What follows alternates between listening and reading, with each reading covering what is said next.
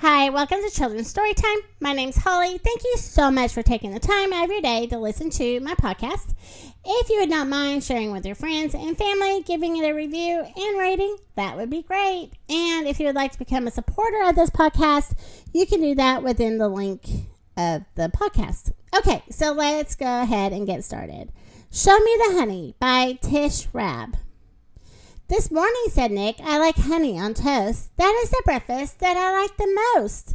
Me too, said Sally, but I'm sorry to say it looks like we're all out of honey today. Sally, Nick said, your joke isn't funny. I can't eat my breakfast if we're out of honey. Did someone say honey? cried the hat. What a treat. It's gloppy and sloppy and sticky and sweet. I love it on pancakes all fluffy and hot. Please pour me a bit of honey you've got. It's all gone, said Nick. Is there some in your hat? Oh dear, said the cat. No, I do not have that. But I have something else a special invitation to Queen Priscilla Buzzo's Dance All Day celebration. She is Queen of the Bees, and her parties are great. But we've got to hurry, or we will be late. There's one problem, said Sally. Look here, you will see. To go to the party, you must be a bee. Don't worry, the cat said. I know what to do. This is a job for thing one and thing two. So the two things ran in, and the cat asked them, Please do something to make us fit in with the bees.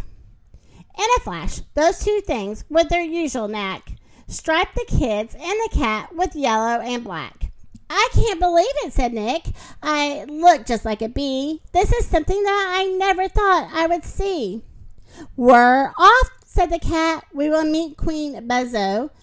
We'll meet her and greet her and dance with her too. Push the shrinknadoodle, if you would.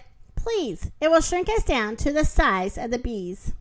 We'll fly past the ladybugs and we'll wave to the birds who will sing us some songs that don't have any words. We will soar, and what's more, we will dip and we will dive through a hole in a tree and down to the hive.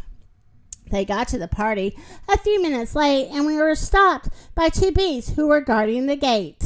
Excuse me, one said, where is your invitation to Queen Priscilla Buzzo's dance all day celebration? Well, here it is, Sally said. The bee said go in, and the special bee dance is about to begin. Nick and Sally, the cat said, let me introduce you to the queen of the bees. Queen Priscilla, hello, said the queen. Welcome to my hive. My party just started at a quarter past five. Your beeness, Nick said. I'd like to thank you. This is the first party of bees I've been to. Then they heard buzzing, and in front of the throne, one worker bee started to dance all alone. She jiggled and she jagged, then she wiggled and she wagged. She slipped and she slid, and she jiggled and she jaggled. She swirled and she twirled, and with a buzz and a spin, and then more and more bees began to join in.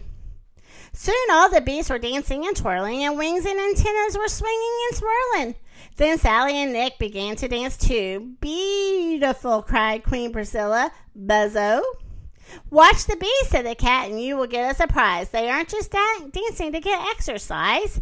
The first bee that danced, Sally said. Let me guess. She was showing them something. The cat cried out, Yes! Her dance showed something bees need to survive, where to find nectar to begin to bring to their hive. They get nectar from flowers. It's sticky and sweet. They use it to make the sweet honey they eat. Her special bee dance lets the other bees know where to find flowers and which way to go. Can we help them? asked Sally. The cat said, Indeed, we can follow and help them find nectar they need. To the thingamajigger, get ready to fly. Hold on your hats and we'll take to the sky. Let's go, Nick. If we hurry, we'll see how bees make honey. How hard could it be? So they flew with the bees and slurped nectar from the flowers, then returned to the hive in a couple of hours. All the hive, at the hive, they spit nectar into combs where, where it dried. Soon all those combs had sweet honey inside. In these combs, the queen said, we store honey away. This is fun, Sally cried. I could do this all day. Next, we must cover the combs, said the queen. This protects the honey and helps keep it clean. I like honey, said Nick. I like honey a lot, but making it is much more work than I thought. It's late, said the cat, and it's time we must go, but we'll come back to visit you all soon. I know. So long, buzzed the bees, and be sure to come back anytime you want honey to eat for a snack.